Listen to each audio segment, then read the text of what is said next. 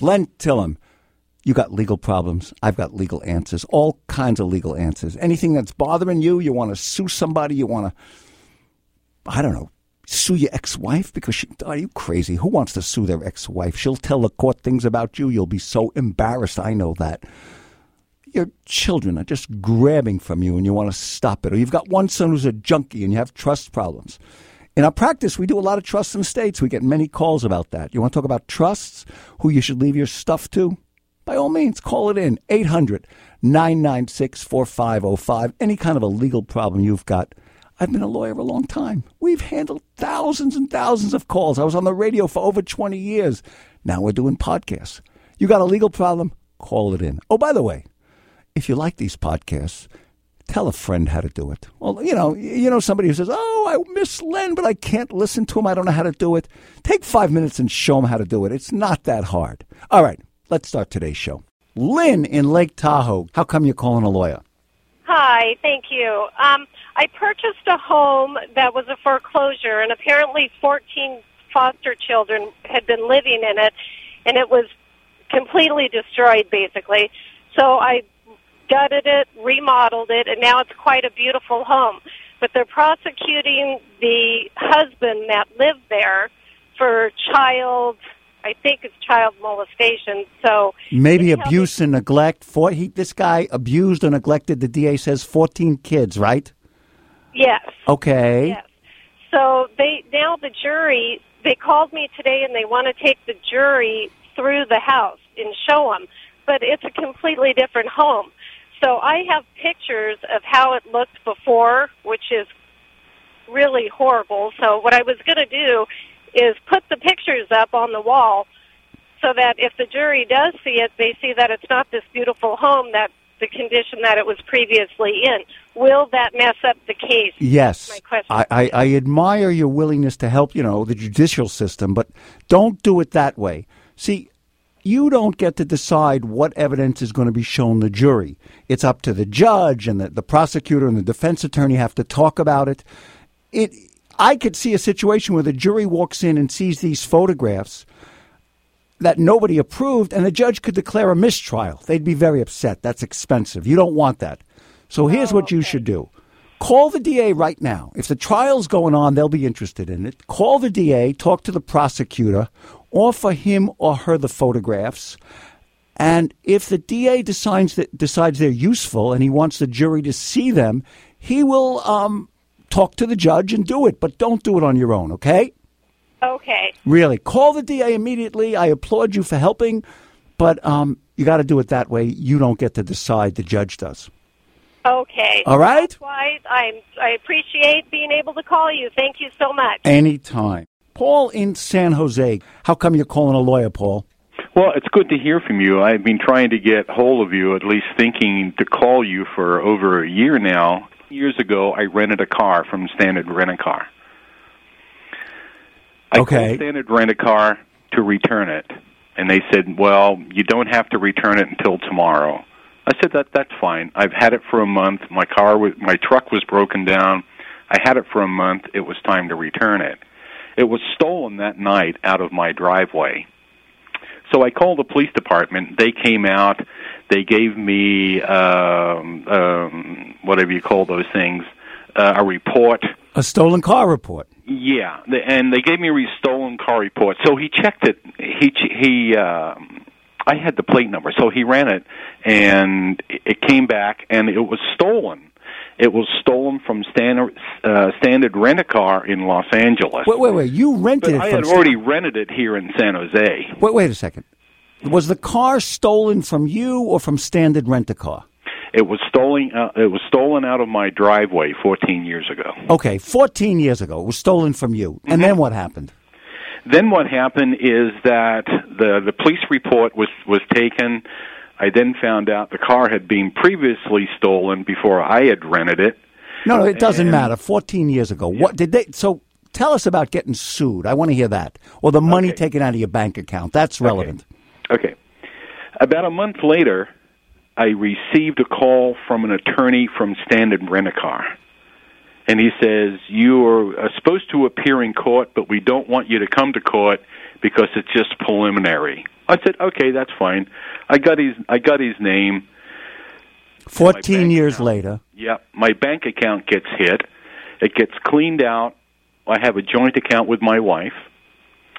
And then I get a bill for thirty-four thousand eight hundred and ninety ninety something dollars. So you're telling me that Standard Rent a Car got a judgment. The only way they can take money out of your bank account is if they have a judgment against you.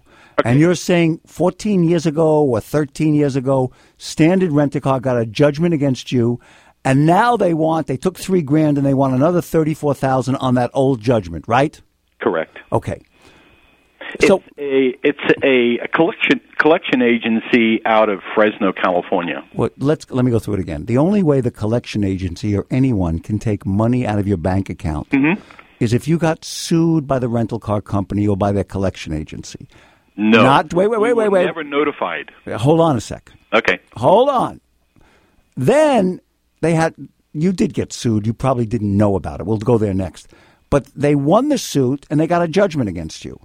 Then the judgment was going to expire 10 years ago. It's good for 10 years. They have to renew it. Okay. After they learned about your bank account, they had to get a writ of execution and deliver it to the bank. So you got, here's what happened two things. Either you got sued and blew it off, which you didn't do, you know, you mm-hmm. threw the papers away, or you got sued and there's a thing called sewer service. You mm-hmm. never was served a document. Some process server threw the papers in the garbage or in the sewer and signed something saying, Yeah, I served Paul in San Jose. I swear to God. So mm-hmm. you need to get the judgment or whatever these people have against you. Then you need to get the court file, and you're going to have to hire a lawyer to petition the court to overturn the judgment on the basis of lack of jurisdiction. The good, Okay. it's going to cost you a few bucks, but not 34 grand. You can always challenge a judgment on the basis of lack of jurisdiction. There's no statute of limitations here because Oh, if there's no jurisdiction, the court doesn't have the power to act. You got Oh, that? Do you Yeah. even have a copy of the judgment? No, I was never given one. When that collection agency calls you, you say, I want a copy of the judgment. In the meantime, keep money out of your bank accounts. You got it? Yeah, I, we've already done that. Yeah, get the money out, get a copy of the judgment. There are ways to do searches to find judgments against you. You may have to Right. check your credit report. It'll be somewhere. Find out where this judgment is. Go talk to a lawyer in that county and do something about it, okay? Okay, is it does it make any difference that Standard Rent a Car is no longer in business? No, because somebody has the judgment, even if they went bankrupt, the judgment. Somebody's got Oh. the judgment and can take the money out of your account. Got it? Okay. All righty. You're welcome. Thank you. Lori in Morgan Hill. How come you're calling a lawyer? Hi, Len. Thank you for taking my call. I had a situation um, at my work where I work. Um, I'm a renter in a commercial building with other neighbors, parking lot, and each morning when I get to work with my two dogs, I let them out and walk them before I bring them into my unit. And last week, a new renter came around the corner driving rather fast, so I reached down and, and grabbed my one dog by the collar, and as he's coming still fast, I'm shaking my hand, slow down, I'm pointing to my other dog. He's coming fast and close. Yeah, the guy almost ran over your dogs. Yes. He got real excited, and I guess he was trying to make a point, so Wait, wait, what's his point? I, I, I well, as my his point was, they were off leash, is what he said to me. I got him to pull over. I walked up and I said, "Hey, these are my babies." No, no, wait a second. You've got them off leash in a parking lot? Yes, correct. Not so smart either, you know, Lori. Well, it's early in the morning. Nobody's at work yet, um, but I do understand that now. That kind of brought it to the surface, but it was seven in the morning, and um, he yelled that there's a leash law. And I said, "Oh my God, it's a parking lot. It's private property. We've been renters since 1976." I said, "Call the police." And he said he would run over my dogs and then call the police. It scared me. It upset me. I took him for his word, and I'm wondering if it's worth making a police report in case I have a problem with this fella. No, I, I don't think it was a real threat. You know, the guy didn't run over your dog. Um, you were both, he was driving irresponsibly. The cops could say you were acting a little irresponsibly too. You got to be careful about your dogs, you know.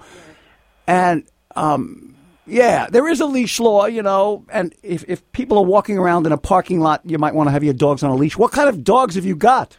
Well, this one is a 14 year old Australian Shepherd and a one year old Pomeranian. Yeah, it doesn't sound like they're going to be attacking anybody too soon. Not at all. Yeah. No, By the way, had this guy run over your dog, you would have been partially at fault too. I know you would have felt terrible, but um, be careful about that. That's what I needed to know, Len. I appreciate your advice. Thank you. By the way, this points out another thing. I've mentioned this many times on the show. Watch out who you give the finger to, who you shake your fist at. People have short tempers nowadays, I think more so than in the past. Some of them keep guns in their glove box. You give the finger, you shake your fist, you make a rude gesture to somebody. They decide you're crazy and a fight breaks out. And might not have been the dogs that got killed, might have been Lori that got hurt really badly. Just tone down the anger. You don't know the lunatic you're dealing with in the other car. David in Tracy, how come you're calling a lawyer? Hey, Len. Um, I'm calling uh, because uh, I had a question about trust law, and uh, my aunt and uncle um, have had a, tr- a living trust in place for about the last 20 years. Um, they're in their ni- well, my uncle's in his 90s now. My aunt passed away in February. Um, they got a new lawyer about five years ago, and the first thing he did was I found out recently is told them that, that he's their trustee, and as a trustee, he needed to have his name on all of their assets. He they added him as a owner on the grant deeds to all the houses. They put him on all their bank accounts. Yeah, let, let me go through that. Look, you're thinking this guy ripped off everything, right? Yes. Well, it's not illegal. If it's in a trust, assets held in the trust are titled in the name of the trustee. For example, let's say I'm the trustee of Aunt and Uncle Smith's trust. It would be Len Tillem, trustee. That means like manager, not owner, manager, manager of the Aunt and Uncle Smith trust. Okay. Um, that is the right way of doing it. I'm not crazy about the lawyer being the trustee. Why couldn't one of the beneficiaries have been the trustee? See, that's the thing is up until that point, my um, one of my other aunts was the trustee. You mean your uncle, your your um, his daughter, right? Uh, actually, a, n- a niece. Uh, yeah, I, I like family members doing it. Unless he, you know, your your this is your great uncle. Yes. Unless he's got some problems with the niece or something. Um, really, the issue is whether or not the lawyer should be the trustee and whether or not the lawyer is somehow up to no good. Well, your uncle, how, how how old is your uncle? Uh, he's 93. He knows what's going on, right? He knows. Um, the problem is, is my that his wife was the one who handled all the finances. He was just the guy who made the money. She's the one who He can probably change it. He's still alive. It depends on the kind of trust. Have your um, aunt or his niece, whoever it is, talk to him. I'm not crazy about the lawyer being the trustee, especially when you've got family members who can do it. Talk to the uncle, see what's going on. Well, good one today, huh? You like those stories. You keep coming back for more. Thank you very much. You can send me an email. We answer lots of emails. Whole staff does it. I work with four other lawyers. There's David Brown. Arden Kwan does Medi-Cal. Audrey, Ger- Ger- Audrey Gerard does personal injury. Rosie McNichol does estate tax and ta- uh, trusts. Those questions, we'd love to answer them for you. We can knock out those answers easily.